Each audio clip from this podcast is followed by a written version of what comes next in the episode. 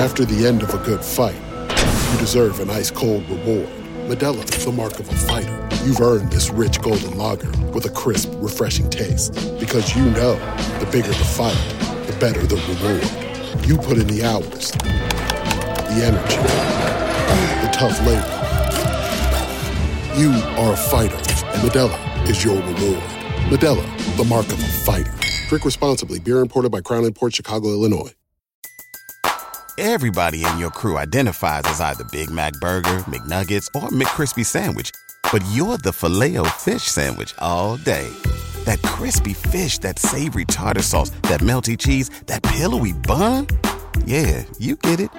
Every time. And if you love the Filet-O-Fish, right now you can catch two of the classics you love for just six dollars. Limited time only. Price and participation may vary. Cannot be combined with any other offer. Single item at regular price. Ba-da-ba-ba-ba. Pitch. A swing and a long drive. Deep left. Way back.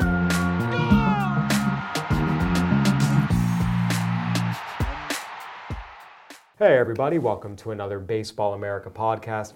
I'm Kyle Glazer, joined today by Matt Eddy. We're previewing the National League. Matt, opening day is finally here. I don't know about you. Opening day is honestly probably my favorite day of the year, just in terms of, you know, some people... The prospect junkies love Arizona Fall League roster release and opening day. Other people are all about spring training and the start there. For me, opening day, the real games start. Stadiums are full. We have the Japan series, but all thirty uh, big league teams are in action. To me, this is the best day of the year, and I'm glad it's finally here. Yeah, it, it's truly a holiday. You get Major League Baseball on television and fantasy baseball on your computer. It's uh, it, it's a pretty pretty special day, and a lot happened this offseason. What's interesting is how much of it was in the National League. If you go and look at a lot of the biggest trades this offseason, a lot of it's National League. Paul Goldschmidt, J T. Realmuto, the free agent signings, Bryce Harper, Manny Machado, Yasmani Grandal, Josh Donaldson. Some of these players were in the N L already, but on the whole, you had a lot of guys, the studs who were in the N L, stayed in the N L, and a lot of the guys who were the best available free agents in the A L went to the N L as well. So to me, the National League is really kind of the story this year. And I think with that, there's honestly been a little bit of a, a shift in the balance. Generally speaking, the last few years, the American League has been the superior league. And that was crystal clear watching the postseason last year. Even just watching the A L C S and the N L C S side by side, mm-hmm. the difference in quality and ability was striking. And it played out in the World Series exactly as we would have thought. Now when I look around, again, we have to see if all these players live up to their hype, and, and there's going to be some players who inevitably drop off and other guys rise up. But on the whole, I actually find the National League a lot more exciting this year, and I think the talent base in the league is significantly larger than it has been in previous years. Oh, yeah, for sure. I think if you looked at every team, really the Marlins are the only team that probably won't, you can guarantee won't be competitive. So you have fourteen teams at least moving in the direction of competing. I see ten teams I can legitimately see making the postseason. And some of the teams that are outside of that, like the Pirates and the Padres, I don't think will be terrible. No. When you contrast that to the American League, where you've got three teams you know will be in the postseason, and the second group beyond them isn't that inspiring. I, I made this point on social media a while ago, and I kind of truly believe it. I think ten of the fifteen best teams in baseball now reside in the National League as rosters stand on opening day. Yeah. I agree. And you could even construct a case that the Giants and Diamondbacks could be a five hundred level teams, if we're, if we're counting them as non-competitive. And I, I will say this, I think the Giants and Diamondbacks, as the, you know, quote-unquote bottom level teams in their division, are a lot better than the bottom level teams we're seeing the A L Central, the A L East, and, and probably even the A L West too. Oh, the yeah. Giants and Diamondbacks versus the Rangers and potentially Mariners. The Mariners, yeah. It, it, it'd be cl- Might be close. I mean, again, there's there's no question the National League is deeper. I think it's the more exciting of the two leagues. And and with that, a lot of that excitement derived from what happened in the National League East this offseason. The Phillies loading up, signing Bryce Harper, acquiring Jean Segura, extending Aaron Nola, acquiring J T. Realmuto. Before the Phillies went crazy, the Mets were the headliners of the offseason with acquiring Edwin Diaz, Robinson Cano, and Jed Lowry, and, and making a whole bunch of moves. And then on top of that, the Nationals very quietly picked up Patrick Corbin, Kurt Suzuki, and oh, by the way, the Braves are defending champs. There's also a lot of talk about the N L Central with the Cardinals, so I feel like the talk has been about those two divisions. But at the end of the day, the Dodgers are the two-time defending champions in the National League.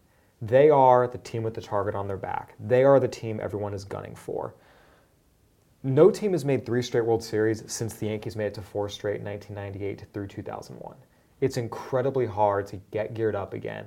We see pitching fatigue take a toll, and it kind of compounds year after year. The Dodgers had an interesting offseason. They lacked for right-handed bats last year. They lost a couple of them in free agency, Machado and Dozier, and then traded some of their key right-handed bats to the Reds, Matt Kemp, Yasiel Puig, as well as Alex Wood. And they mostly got prospects back. You have Clayton Kershaw and Rich Hill starting the season on the disabled list. They're getting older. They're perennially hurt.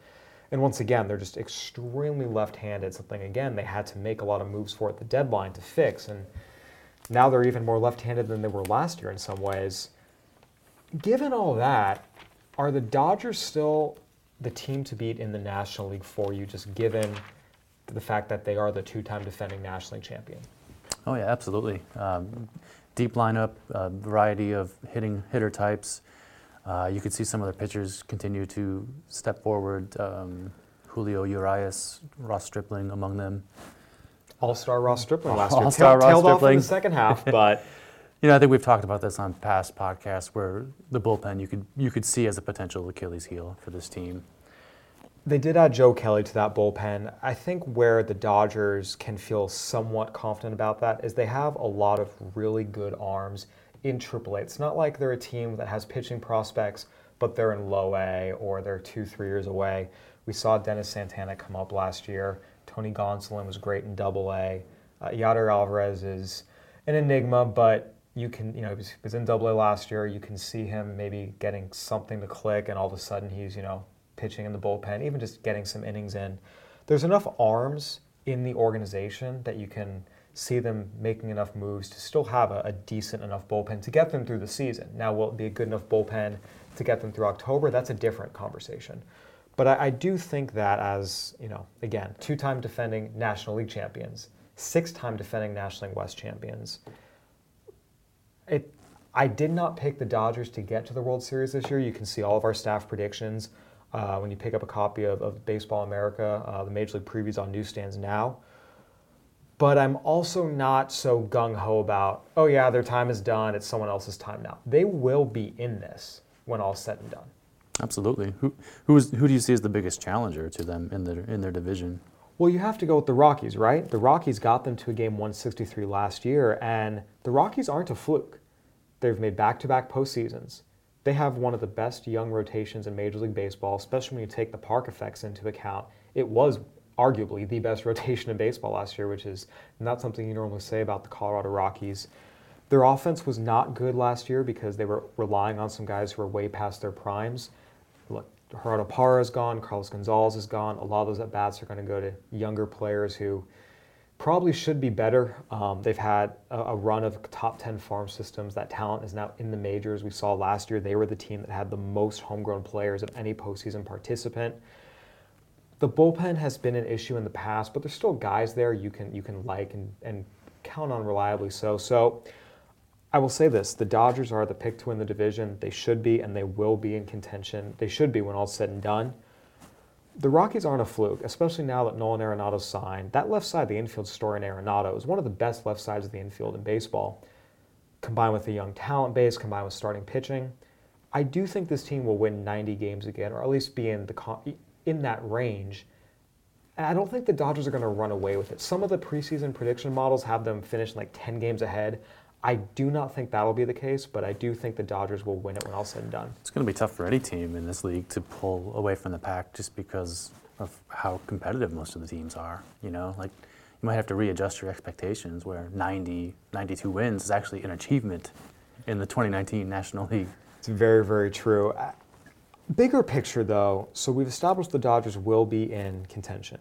However, when it came time to actually picking who we thought was going to be in the World Series, as we mentioned, I picked someone else. I uh, picked the Saint Louis Cardinals, who the rest of the staff did not agree with me, but that was my pick. You did pick them to not only get back to the World Series, but you picked them to push through and win it. What was it for you that, looking at where they stand compared to the rest of their peers, that you still think they are better than the Phillies, the Nationals, the Braves, the Cubs, the Cardinals? What is what puts them over the top? everything we've talked about, the strength of the lineup, the strength of the rotation, the strength of the farm system, and the uh, the strength of the front office and the decision makers. You know, they seem to pull a impact hitter out of thin air every season. Last season was Max Muncy, you know about Justin Turner and Chris Taylor before him. You know, I think, I don't know who that's going to be this year. I thought it was going to be Brad Miller, Brad Miller and then they let him go. So so let's look for a big year from him in Cleveland. Yes, yes. I actually thought that was a nice pickup. But, but I, it's it will be fascinating to see who emerges this year for the Dodgers. And again, I, I if they do need to get a little more right-handed at the deadline, as we saw them do last year, if they need another bullpen arm, they have the prospects to go get that. And right. uh, J J Cooper and I did the American League preview. You can listen to that as well. We talked about, we've seen over the last two or three trade deadlines, the last last one in particular, the cost of acquiring a good major leaguer at the deadline has never been lower. They can get guys who can help them, so they're right. going to be in it. The Cardinals, for me, they were my pick. And the reason I think that they are the team to beat in the National League is for a lot of the same reasons as the Dodgers. Their starting pitching depth now, when you look at the guys they have in the majors, some of the guys they've put in their bullpen, what's in triple A Memphis, they go almost ten deep with quality arms that they can turn to at any time. The bullpen was a complete disaster the first half of last year. They built it back up using some of those arms who were starters in triple A. Those guys have now been acclimated. I think they're going to have that, that wealth of arms that they can move back and forth between the rotation, the bullpen, and up and down to triple A. I think is going to be as strong as, or close to as strong as any team in baseball. I think the Braves will be stronger, but the Cardinals are not, the, the difference is not as big as I think some might think it is. On top of that, you add Paul Goldschmidt, you still have Matt Carpenter, Yadier Molina's back. There's a big group of outfield options, guys who can legitimately hit. I just think this is a really good, well-rounded, deep team. Offense, defense, uh, offense, pitching, farm system. The defense has been an issue for them for a few years now. Mm-hmm. I think having a full season of Harrison Bader in center field, a full season of Tyler O'Neill in right field, adding Paul Goldschmidt to the infield will help that enough that it won't be such an Achilles heel. I, I think they're going to win this division, and I think they're going to get to the World Series. I think they're built to survive the postseason because of that depth and how well-rounded they are. Yeah, one thing that interests me about that, uh, their roster construction is Jose Martinez, how does he play now? Such a good hitter, but such a bad defensive player in the league without the D H, and they have potential impact bats in right field and first base. You know, you can only pinch it once a game. I mean, injuries will injuries will come into it, days off, maneuvering guys in and out of the lineup. If O'Neill hits a slump or something, or Dexter Fowler still never figures it out, there's enough. You're right, he's not going to get the level of at-bats he got in previous years, but they gave him a, a two-year extension. They clearly think he's a part of their mm-hmm. future. I do like where this team is at, and the Cubs and Brewers are are still going to be contenders. I don't think the Cardinals are running away with it, but it'll I, be interesting. I, I, I see a lot of downside risk with the rotation group, I got to be honest. I mean, Flaherty is obviously talented and is coming off a strong rookie year, but you just never know with young pitchers.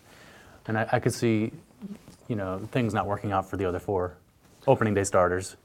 Again, Miles Mikolas had a huge year last year. We'll see if he can repeat it.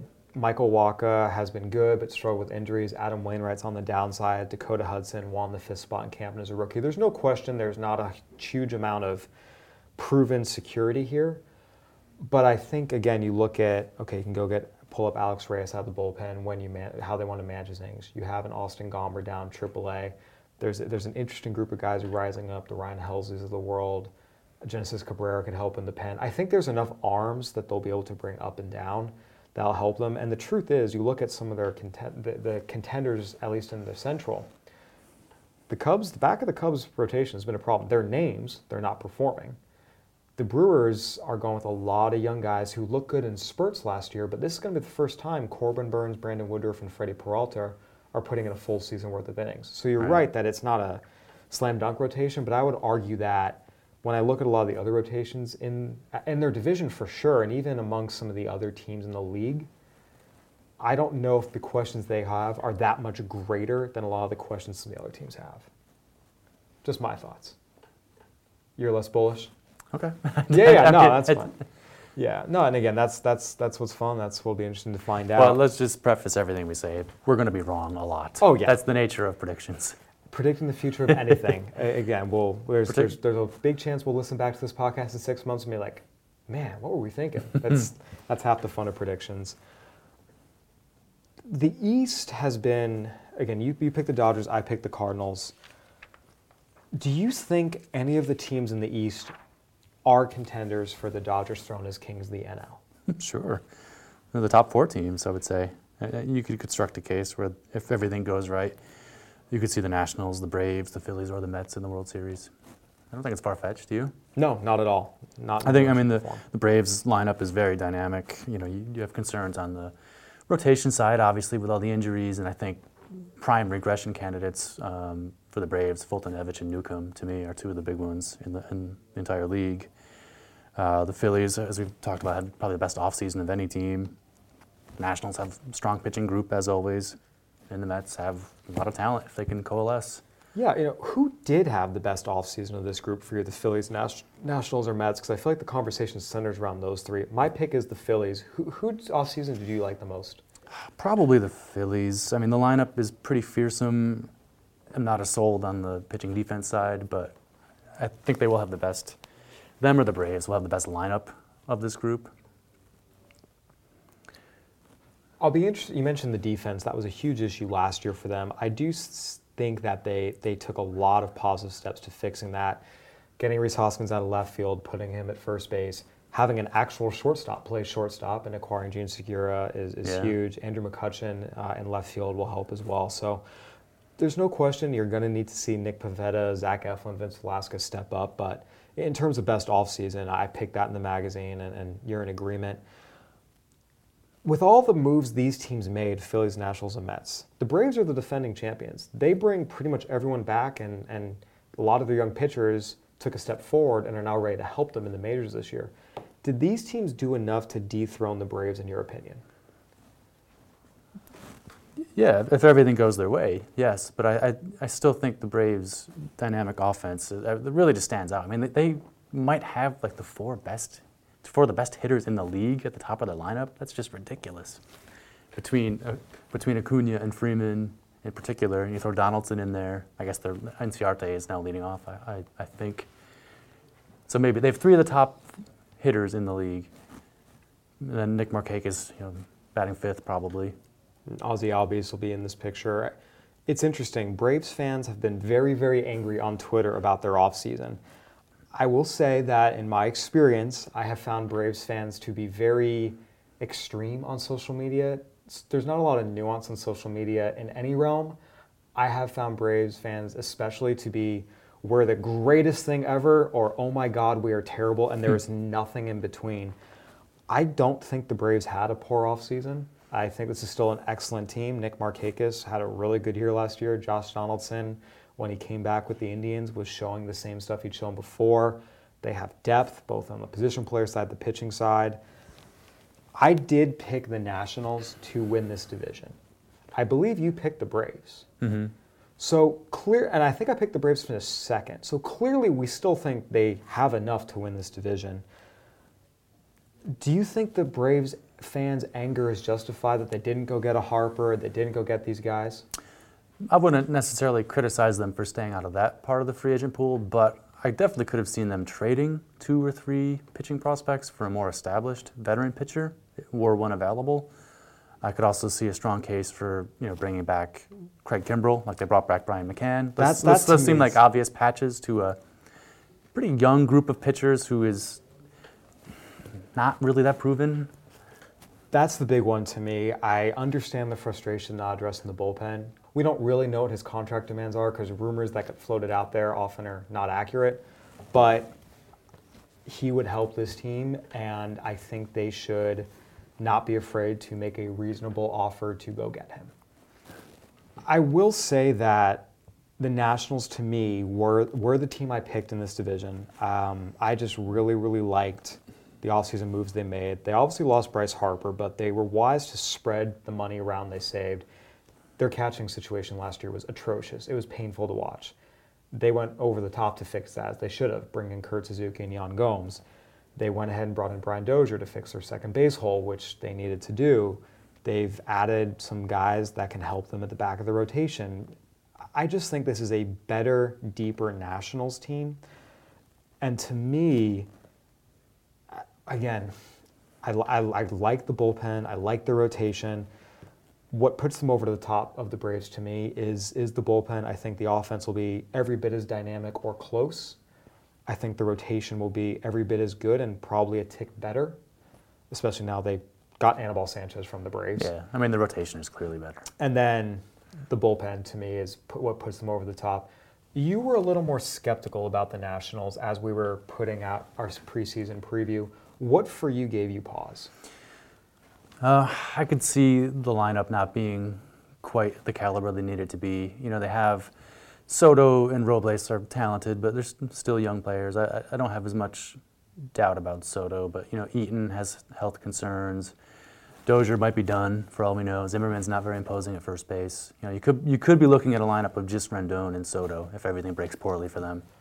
There's no question that that is very much a possibility. And, Tur- and Trea Turner. Trea Turner is a good player. Um, for me, what's going to be key this season for the Nationals and, and the Phillies as well, Gabe Kapler and Davey Martinez, the two managers last year, made a lot of questionable decisions. I would say questionable at best and poor at worst, particularly with bullpen management. In the case of the Phillies, just who they were putting on the field and when. And some of that is the front office, and, and it's not just one hundred percent on the manager, but at the end of the day, the buck kind of stops there. Look, both of these guys played in the major leagues. Both of these were well-respected. I want to see what they learned, because we've seen a lot of times you can have a great talented team on paper. If it's not deployed correctly, it doesn't matter. So one of the interesting subplots for me this season is going to be watching Davey Martinez and Gabe Kapler, and to a lesser degree Mickey Callaway. There was some criticism thrown his way as well regarding this, but I, to me, Martinez and Kapler were kind of on a bigger mm-hmm. scale. I want to see what they've learned from year one and what they put into practice in year two. Because to me, that will be as much of a determining factor whether the Nationals and Phillies actually are postseason contenders as almost any other factor. Mm-hmm. Yeah. And, you know, the, this division is so deep, again, that, you know, ninety wins could win it, and you could replay it one hundred times and get a different winner every time. Yeah, it'll be interesting. Well, not, not literally every time, but uh, you know, twenty percent of the time. It might be enough of a meat grinder where, you know, no one has more than ninety wins, but they're a great team because they're playing really good teams every day. You know, a ninety, the ninety-win division winner in this division could be better than the ninety-six, ninety-seven game winner in, in weaker divisions. The Mets are kind of the wild card in all this. It's funny, they made all their moves before the Phillies struck, before the Nationals struck, so it almost seems like, oh yeah, the Mets had a, had a big offseason. Um, They signed Jacob deGrom to an extension. Word word broke uh, as of this recording, the day of this recording, I should say. All of their offseason moves, will they work? I think so. I think they addressed several areas of concern, um, chiefly getting more offense, I think was, or certainly more offensive options. They they had to, you know, break glass and use some emergency options last year that really, really crushed their lineup. Jose Reyes, cough, cough. Until until Michael Conforto was healthy in the second half. And then they looked viable after he was on track and after Nimmo had fully emerged. Uh, but, I mean, the, the the upgrades in particular being Robinson Cano at second, Wilson Ramos at catcher. Uh, you know, whatever they get from Jed Lowry as, as he floats from third and, and second perhaps would, would be an upgrade. And uh, Peter Alonso could also represent, at least give them more home runs than they had last year. Ahmed Rosario, we saw take some good steps second half of last year. Uh, I've said on the record that Dom Smith is someone I actually think is a breakout candidate this year. So there's no question in my mind the Mets' offense is better, it's deeper. And while you can criticize, okay, I might not have liked this trade or they overpaid here, at the end of the day, this is a better team than it was when Brody Van Wagenen took the job, and that's all you can really ask for as a general manager. The bullpen was upgraded. Edwin Diaz, they brought back Juris Familiar after they traded him to the A's midseason last year. Mm-hmm. The rotation health. Syndergaard has had injury issues. Yep. Wheeler's had injury issues. Matz has had injury issues. Jason Vargas is up there. that to me is kind of why when I was making my picks for this upcoming season, I had the Nationals and Braves ahead of the Mets still, just because I think the rotations are stronger and more likely to hold up. Stronger than the Mets rotation? I think the Nationals and the Braves are deeper, and I think over the course of one hundred sixty-two games will kind of help them stay afloat, whereas I think the Mets, if they have two injuries, they might be in that, trouble. That startles me to hear that. That, that you would rather have the Braves no, no, starting no. five than the Mets? I wouldn't want the Braves starting four over the Mets starting four, but I like the Braves collection of their top nine better than the Mets top nine. That's what I'm getting at, the depth. Okay, yeah. I mean, yeah, the Mets rotation, they don't have a lot of depth. That's that's and, clear. And that to me is just my, my one concern and when I was mapping this out. Um, I think I did the math last year, and it was, I, don't say, I shouldn't say I think I did do the math last year, and the average major league team used between eleven and twelve different starters. And that's just where I, I, you know, wonder if the Mets have enough guys they can pull up from on those days where, where again, if these guys get hurt, if everyone stays healthy, this is this is a playoff team. It's just a matter of how much faith you have in that happening. Mm-hmm.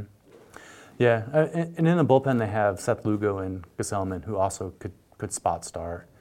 Um, so they're kind of like hidden starting depth. Yeah, and that's a very good point as well. I will say I think the Mets are going to be maybe one of the most fascinating teams to watch this upcoming season, just with, again, the management changeover, all the offseason moves. The Mets always find a way to be entertaining, I feel like, and and that's going to be one of the key stories in the National League this year, whether they can stay healthy, get back to where they were. Um, but as we said, you pick the Braves, I pick the Nationals, so clearly we do feel like there are other teams that we think are going to win this division, but nothing would count as a surprise. The real question about this division, the Marlins, going up against these four potential behemoths, do they win sixty games? With an unbalanced schedule now, well, I shouldn't say now, there has long been an unbalanced schedule, but knowing that they have an unbalanced schedule in this division, do they win sixty games? I think it's going to be tough. Their lineup is just not very good, and the quality of teams they're going to be playing every day with such a long season, I, I think it's going to wear them down. I don't think the Marlins are the worst team in baseball this year. When I look at their roster, it, I'm not going to say they're good. I don't think they're the worst, but I think it's possible they will have the worst record because they're going to be facing who they're going to be facing. Mm-hmm. I like Brian Anderson. He's a really good player. Starlin Castro's still a good player as well. You know, Lewis Brinson, there's a chance he, he gets a little bit better this year. Jorge I mean, Alfaro. two sixty on base would be a little bit better for yes, Lewis Brinson. A l- little bit, you know, improvement. Jorge Alfaro showed you some good things last year, some not so good things. But in the rotation, like Urania's fine. I think Sandy Alcantara and Caleb Smith and Pablo Lopez are all something there. So, again, it's not – I compare this roster to the Orioles roster. Give me the Marlins every day, especially on the pitching side. But it it might be tough – even fifty-five wins. We'll see. Some of it's going to be health related, but especially if and especially if it goes poorly in the first half, sure, Starlin Castro will be going somewhere at the trade deadline, and possibly even Neil Walker, Curtis Granderson, all these other guys they brought in as well. We shall see. Which, which creates playing time for Peter O'Brien, which is all in the Marlins' plans. Austin Dean, Magnus Sierra, get yourselves ready. The East got most of the attention, and deservedly so. The Central was, in my mind, um, close to as interesting. I don't know if I'll say every bit as interesting, but close. We talked about my belief in the Cardinals being the best team in this division. Mm-hmm. The Cubs, though, so I talked about the Braves fans on social media being very, very angry about the lack of moves their teams made, their team made. I felt like the Cubs, there was every bit that same anger. And I just kept thinking to myself, the Cubs won ninety-five games last year with Chris Bryant hurt, Addison Russell getting suspended, the back of the rotation completely falling apart. Almost everything that could have gone wrong for the Cubs last year did, and they still won ninety-five games. We're in a one-game playoff for the division title. To me, this is a team that, just with some health, this is still a potential one hundred win team, and it just it felt like the level of outrage was not equivalent to the talent that's on this roster. Yeah, I think a lot of that is, is focused on in some ways what they had to give up to acquire Jose Quintana, to acquire Aroldis Chapman, who's now gone, uh, and to sign Yu Darvish. I mean, they, they invested a lot of capital in all of these acquisitions, and you these players Tyler are, Chatwood. Are, and none of those guys lived up to expectations or even close to it. So I, I understand the frustration, but I do think there is major rebound potential here, as you were hinting at. Lester, Hamels, look, they're getting up there. Hendricks as well. The bullpen, is it the greatest bullpen in the history of the world? No, but Brandon Morrow, Pedro Strop, Steve Cishek, Carl Edwards, Brandon Kinsler, like these are good pitchers. I think there's a chance this is still a really good team. I, I again, the Cardinals to me were my pick to win the division. The Cubs, I mean, you could, I, I say that with like a fifty-one percent to a forty-nine percent, you know, over the Cubs. I think the Cubs are every bit contenders for the division, and with that, every bit of contenders for the National League crown to get back to the World Series. The back of the rotation has to be a little better than it was last year. It almost has to be, just, just by the law of averages. And I think it will be. So to me, it's the Cardinals and Cubs are kind of one two in this division, and you can flip that around. I wouldn't argue against you. The Brewers were one game from the World Series last year. For you, are they... Are they the, one of the top two teams in this division, or have they moved back to third for you? Uh, I can't remember where I had them, but I, I think third place is probably the realistic, you know, betting position type of default for them, just because they had a lot of things go right. It's difficult to manage a pitching staff, as we alluded to, that's, that's young and inexperienced and so bullpen-reliant. It's, it's a difficult high-wire act to navigate for one hundred ninety days, one hundred eighty days, whatever it is. And there are some good starting pitchers. It's not like they need to go full bullpen all the time, raise status. Mm-hmm. Again, Julius Chassin is I, I love those young starters we talked about. It's just you have to be skeptical until they do it for a full season. And Zach Davies and Chase Anderson have had moments of being solid. We'll see what they can give you. Julius Chassin has been really good recently. The, again, there's enough here to like this team. They added Yasmani Grandal. Mm-hmm. Again, I, I look at the Cubs rotation. I look at the Cardinals rotation.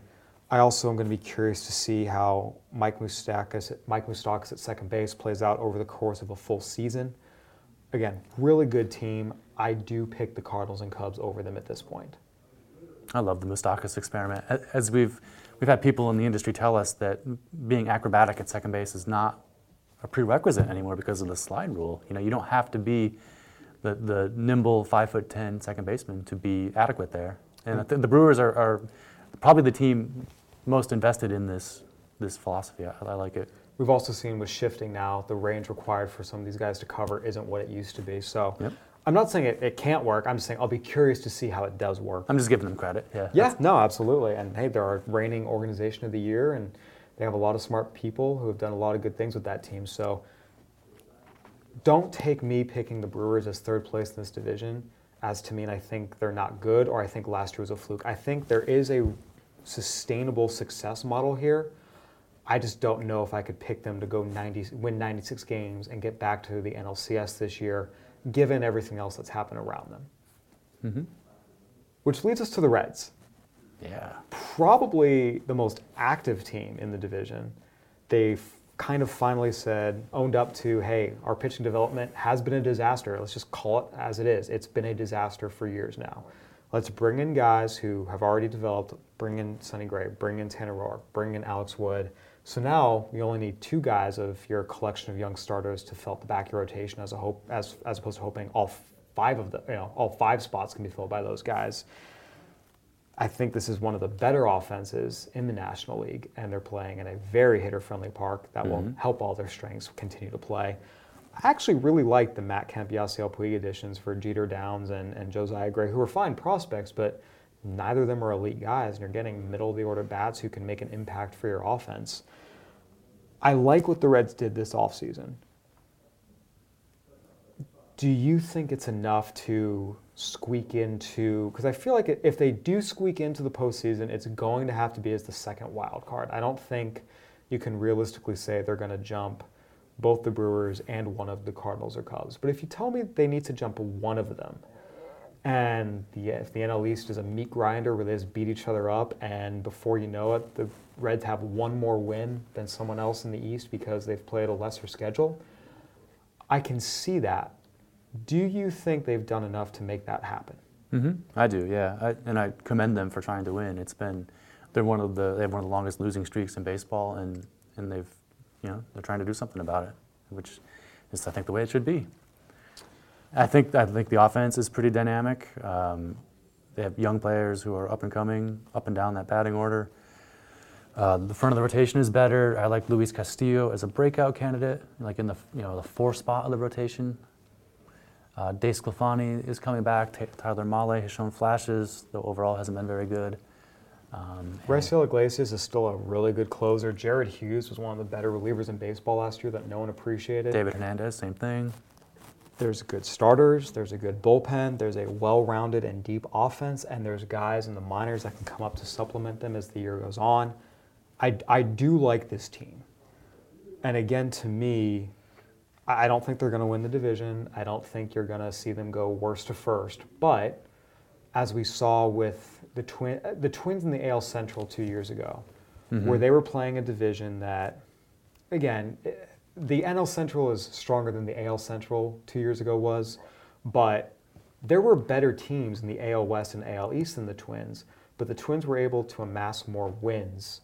And I think that, again, just because I anticipate the N L Central or the N L East being such a meat grinder, not that the Central will be easy, but again, I can see it where, hey, if the Reds have eighty-seven and the Mets have eighty-six, and the Mets could be the better team, but they played in one more series against a better, more competitive team than the Reds did, that can make a difference. So that to me is the path. I didn't pick it to happen, but I made note in uh, in the magazine in our preview issue, each of the last four seasons, a team has gone from last place in their division to the playoffs the next year. Of the six teams to finish in last place in their respective divisions last year, I do think the Reds are the most likely of those teams to make this happen. Okay, I'd have to see the last place teams to know for sure. It would give us the Padres, the Reds, the Marlins, and we know the Marlins aren't happening. And then in the American League, we are at the Rangers. Keep going. A L Central, the Royals, and the Orioles. Okay, yeah. I was going to say if the White Sox were there, but I don't think they've done enough, quite enough. But eh, you never know. That's half the fun. You never know. It's prediction season. The stepchild that's kind of been left behind here is the Pirates. We've talked about the strength, and this is where I just made the case, you know, this is how, if the Reds made the playoffs, this is how they would do it. They would have an extra win somewhere. But the four teams in the N L East are going to get to beat up on the Marlins. The four teams that are the top teams in the N L Central aren't going to have the same edge as over the Pirates, mm-hmm. who, honestly, if the Pirates were in the A L Central instead of the N L Central, I think I'd finish, I'd pick them to finish second in the division. The Pirates are not a bad team. So, to me, if I'm the Pirates, This is this is the interesting place that, that I think a lot of teams are trying to figure out what the right answer to this is. If you're the Pirates, do you keep trying to build a little bit and be competitive? They, they've sort of been this weird zone where they've been, you know, we saw them not really ever make a move to acquire a veteran, and then last year was the year they chose to do it, going out and getting Chris Archer, going out and getting Keone Keala. So they clearly tried to contend. They've built a team that's capable of being respectable, but it's also probably not enough to overtake the Cubs and the Cardinals and probably the Brewers. What do you do if you're the Pirates, given where they are and where the rest of the division is? Uh, probably exactly what they're doing. You know, they're they're making smart decisions to try to make their team as good as they can in each season. You know, they, the rotation is fronted by what, Tyone and Archer. Trevor Williams, and Trevor Williams and Joe Musgrove. And Joe Musgrove. I mean, it's not it's not a bad collection of players, like you said. You have Vasquez and Keala at the end of the bullpen. I mean, they're obviously going to need a lot of things to break right for them and, and poorly for their division rivals. But, you know, well, I mean, what would you do? You can't go out and buy a ton of free agents. It's interesting. I, I don't think the correct move is to strip it down and, you know, trade Dickerson, trade Marte, trade Polanco. I think you let these guys continue to play. I think Adam Frazier is one of the more underrated players. He, he's a good player. You know, Jung Ho Kong has, has looked better. He, he's back now. We'll see. Again, there's obviously some off the field issues there that can uh, that aren't the best look for the Pirates, but He's on the field. He can hit. Francisco Cervelli and Elias Diaz very quietly was one of the best catching tandems in baseball last year. Yeah. Honestly, if I'm the Pirates, I kind of keep what I'm doing. Yeah. Wait, you know, give another year. Cole Tucker comes up and plays shortstop. You can add Mitch Keller to this rotation at some point. I don't think the Pirates are three, four, five years away. I think there's some good pieces. Keep them in place. Make a couple of additions here and there, and let a couple of the key guys from the system come up, and they'll be okay. I, I think they'll be okay. They'll be respectable, and in my mind, that's what I think will actually make the Central race more exciting. Not not more exciting. In some ways, it will be more interesting than the National League East race, just because you have five legitimately decent teams, which you don't have, I don't feel like, in any other division in baseball. True. Yeah. That brings us to the National League West. We've established the Dodgers are kings of the hill. The Rockies are back-to-back postseason participants that every year people are like, okay, I'm going to pick someone else to get there, and frankly, the Rockies are right in the mix of this, and, and they will be again. The Padres are a number one farm system. They added Manny Machado for three hundred million dollars. Mm-hmm. They've already said Chris Paddock will be in their opening day rotation. We're starting to see the young starters rise up. They've got a pretty well-rounded lineup on paper. Now, mm-hmm. in practice, this is a team that finished bottom three in almost every offensive category last year. They were dead last in on-base percentage. In theory, that should be improved. Full year from Luis Urias. Fernando Tatis comes up, again adding Machado, another year of maturity for guys like Renfroe and Hedges, who took a step forward, a full year of Franmil Reyes. So there's potential for it to improve, but it has to improve, and improve by a lot. When you look at the Padres, how realistic is it for you for them to, because I think the goal is, is just get to five hundred. They had the second longest streak of losing seasons in the major leagues behind only the Marlins. two thousand ten was their last winning season. Breaking that five hundred barrier would be huge for them. How likely is it they do that in your estimation? I would give them at least fifty-fifty shot. I like, you know, especially as they start to integrate some of these young arms. I mean, Lucchesi and Paddock are the top of that group. We could see Quantrill and Logan Allen this year to help out a little bit. But I think once they have Tatis in the lineup, him at short, Urias at second, I think it's going to be one of the more, it's going to be one of the better defensive teams in the league. And, and I think Ian Kinsler's still a great defender yeah, as well. And he can float around. And I, I give and, and I think the offensive ceiling on a lot of these guys is, is pretty significant as well. So I could see them being a pretty formidable offensive team, but it really hinges on the pitchers delivering. And you mentioned having that defense behind them will be helpful. That is something that has been a problem for the Padres in years past, a mm-hmm. reliable infield defense. And just having even Freddie Galvis at shortstop last year was like, oh, finally. They have someone who can actually play right. a good shortstop for them. Um, Sh- Luis Urias is, as of right now, you know, slated to open the year at shortstop. That's not his best position, but he can handle it. He can mm-hmm. fill in. Once everything is kind of clicked into place, really good infield defense, Machado and Hosmer on the corners. You have Manny Margot and his Gold Glove potential in center field. You know, Myers and Renfroe have had moments where they look like they can play corner mm-hmm. outfield, other moments where they're struggling there. Franchi Cordero, uh-huh. when his focus is all there, has all the tools to be a really good defender. He just has some lapses. Franmil Reyes' defense has never been his thing, but he provides enough offensive punch. So there's some guys that can mix and match in there that will make them a better defensive team than they've been, and that should help the pitchers. I guess the one quibble would be left-handed. They don't have a lot of left-handed hitters to kind of balance the lineup out and kind of, yeah. And I talked about this on a San Diego radio station a couple of days ago. It's not overly left-handed, but I feel like they have enough guys they can mix in. Again, Hosmer at first base. Francisco Mejia, switch hitter. Mm-hmm. He gives you a left-handed bat situationally. And Franchi, that's the only Franchi one I have, right? Greg Garcia is also left-handed. Yeah, but you don't want him in the lineup. Not very often. So again, there's options they can mix in. Uh, Travis Jankowski, when he gets healthy, potentially as well. So I think they can mix and match it enough that it won't be an overwhelming problem, but right. we have to see how it plays out.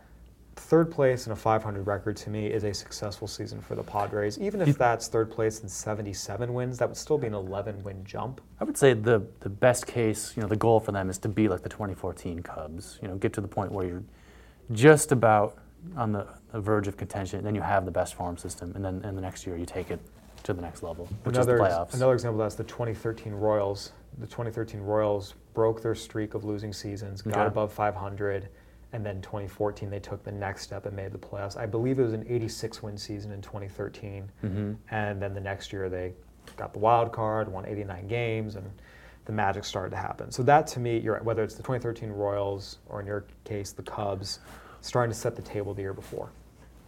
Or just, or just do it like the Braves did last year and just win, you know? That would who, be nice. Who, I, who needs a consolidation year? Just win.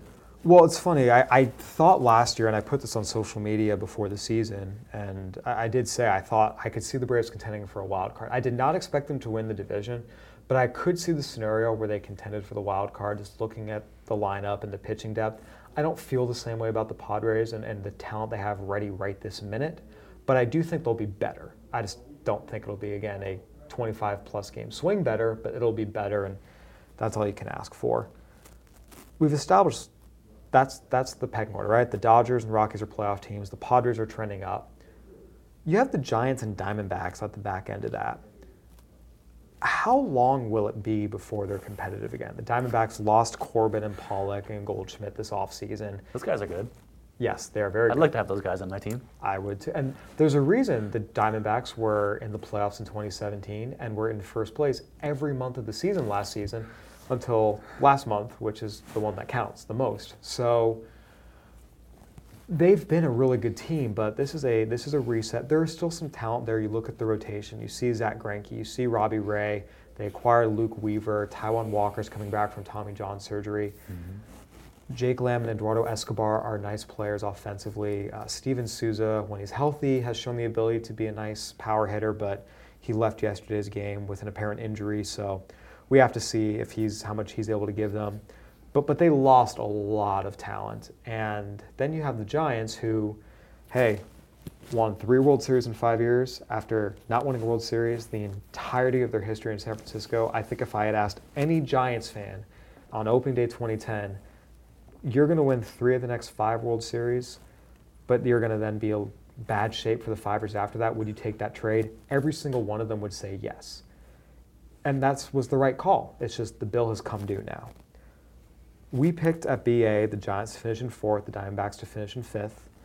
I could see it flipping fairly easily. But I think we're in agreement. These are two teams that will not contend this year and probably won't contend the year after, and then we have to see what things look like in twenty twenty-one. How long, for, in your estimation, is it going to be before we see these two teams back in postseason contention as we've seen them this decade? Uh, I think the Diamondbacks are probably a little closer just because they have a little more farm system depth, although the Giants do have Joey Bart, which is nice. But I, I, I would probably side to the Diamondbacks eh, maybe in three years, because especially because these teams could be picking high in the draft as well, which could help. And that's especially where, the if in the Diamondbacks case, that's going to be the real windfall for them potentially this uh, mm-hmm. this coming draft. They've got, because they didn't sign their first round of Matt McClain last year, they got competitive balance round picks. They got compensation picks for losing Pollock and Corbin. Corbin. They have seven picks on day one, if I remember correctly. Now we I think they traded for one too, didn't they? They got one in the Paul Goldschmidt trade. They yes. got so I believe it's seven day one draft picks this year. We've ha- seen other teams have big flurries like that before, and the history of them isn't actually that great in terms of working out, mm-hmm. but nonetheless, it's an opportunity. And especially because their highest draft position probably isn't super high, correct? Because McClain was like twenty-fifth overall. He was twenty-fifth overall. And the record last year was middle of the pack, so like fifteen-ish. Right. They don't have any premium top ten picks, but they have a chance to to get a big group of kids, and even if two of them hit, it gets you something. I'm probably in agreement with you. I, I think the Giants have a chance to be better this year than the Diamondbacks. I say a chance. I, I don't say that with any level of conviction. Let's see that Giants team. But long-term moving forward, I forgot to mention Zach Godley in the in the rotation as well. He's shown, you know, the ability to be a solid back-end starter too. So I think the Diamondbacks pitching will keep them afloat. Then again, if things go south fast, a lot of these pitchers can be traded at the deadline, which right, right. you know, we'll see if they can uh, move some of Zach Greinke's money off the books. That is something to watch moving forward. The Giants are a very interesting team in terms of some guys whose best days are behind them, some guys who are fringe major leaguers, and some pitchers that you just kind of say, well, maybe. It, it's a really, it's kind of a, a weird hodgepodge of talent. Uh, we've seen them still not be satisfied with what their roster look like, looks like. They've made five trades in the last five days to kind of work on the fringes of their roster, so they're still working on it. But yeah, it's it's kind of a interesting team, talent-wise. Yeah, if Posey and, and Bumgarner recapture twenty fourteen for him, that that'd be a good start. I mean, those guys have been kind of slipping statistically, as you expect, as they get older. But they certainly have the pure talent level to be a lot better than they've shown. Brandon Crawford's another guy who we've seen the slippage a little bit. Evan Longoria did not have a great year last year. Brandon Belt still does some things, still a fine player, but on the whole, this is a Giants team that is... And could you have named this outfield without looking? Probably not. Because I don't think I, I think I could only have gotten one of them, and it was Mac Williamson. And I wouldn't have penciled him in as a uh, possible starter. No, there's no question. And you look at the worst outfields in baseball, really over the last couple of years, the Giants have been at the top of the list, and they're probably going to continue to be this year. Um, Steven Duggar has shown you some interesting things. Austin Slater and Chris Shaw, who uh, are going to start the year in Sacramento, have at various points shown you something you can kind of hang your hat on. So there are physical bodies there that, okay, there might be something, but when you look at how that stacks up compared to the rest of the National League, it's pretty clearly in the bottom tier, and particularly in the West, it's it's right at the bottom. With that said, we talked a lot about the National League being so deep and how we think there's ten teams who are competitive. Maybe the Padres can follow that Braves, Astros, Brewers, you know, precedent of, of peaking a year early. With that, is there a surprise team in here you feel like no one is talking about that you think will be better than people generally think will be? For me, those candidates would be the Reds and the Padres. I just think they have enough young talent that if it all goes right, that would be my picks. How about you? I mean, yeah, it's probably those guys. I mean, easily, yeah, and, and the Reds, I, I think, are probably the better team, but we'll see how it plays out. It's it's going to be a lot of there's going to be a lot of injuries that hit that are going to change the dynamic. There's going to be teams who, for whatever reason, just it doesn't click for. So there's always unpredictable uh, X factors, if you will, that come into play during the season, but as it stands right now, I would expect the Reds to be the team I would pick to do this. If I were going to pick a team to do this, which generally speaking, I'm not. I'm I'm, still, I'm going boring with, you know, the Dodgers, the Nationals, the Cardinals, the Cubs all making the playoffs, and then that fifth playoff spot, second wild card. If you were to tell me it's one of the Brewers, Phillies, Rockies, I'm I'm in on that. So that's how I see it shaping up, but it'll be fun. I do want to talk to you about players that you think could be in for big years. I've said before on this podcast, after seeing Dominic Smith in spring training, I think there's a chance if he gets the consistent playing time, which is a big if. You don't know if he's actually going to get it, but if he's given it, I think he has a chance to do some good things this year. I wrote in the magazine, Germán Marquez mm-hmm. of the Rockies has been one of the best young starters in baseball the last couple years, very quietly. I think this is the year he jumps into Cy Young conversations. I'm not picking him to win the Cy Young, but one of those guys that's like, hey, you look at the end of the year and he's sixth in voting and deserves to be. I think he's a guy who could take a jump like that. Those would be my kind of breakout players in the National League. Who do you like this year? Uh, two, two of my prime guys are both Reds, in fact, which kind of buoys my optimism for them, and that's Luis Castillo. I think the pitch, the individual pitch quality is very high. Obviously, there's more to that, more to pitching than simply pitch quality, but I think the elements are in place there for him to be, to put up an ace type of season. And I also like Jesse Winker in the outfield. I think he's a very mature hitter with, with bat speed and with power.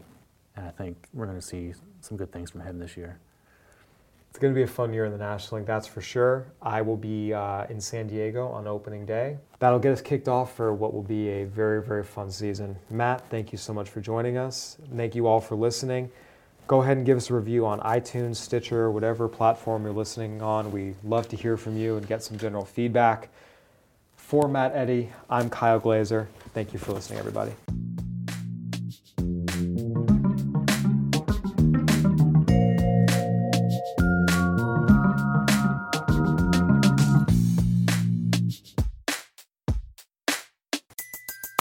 Everybody in your crew identifies as either Big Mac Burger, McNuggets, or McCrispy Sandwich. But you're the Filet-O-Fish Sandwich all day. That crispy fish, that savory tartar sauce, that melty cheese, that pillowy bun. Yeah, you get it.